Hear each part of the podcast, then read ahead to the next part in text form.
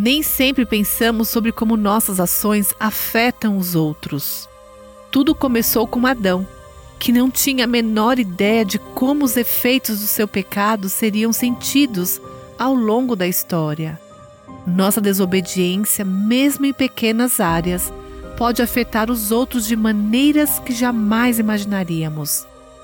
Preciso me lembrar disso quando sou tentada a saciar minha carne com excesso de sono ou comer demais, ser dura com minhas palavras ou ceder às emoções egocêntricas. Isso me ajuda a parar e pensar nas pessoas que me veem como um exemplo. Jesus disse: Por eles me santifico a mim mesmo, para que também eles sejam santificados pela verdade. Quando você for tentada a pecar hoje, lembre-se de que precisamos escolher o caminho da santidade, não apenas por amor a Deus e por nós mesmas. Precisamos ser santas para o bem dos outros. Você ouviu Buscando a Deus com a Viva Nossos Corações.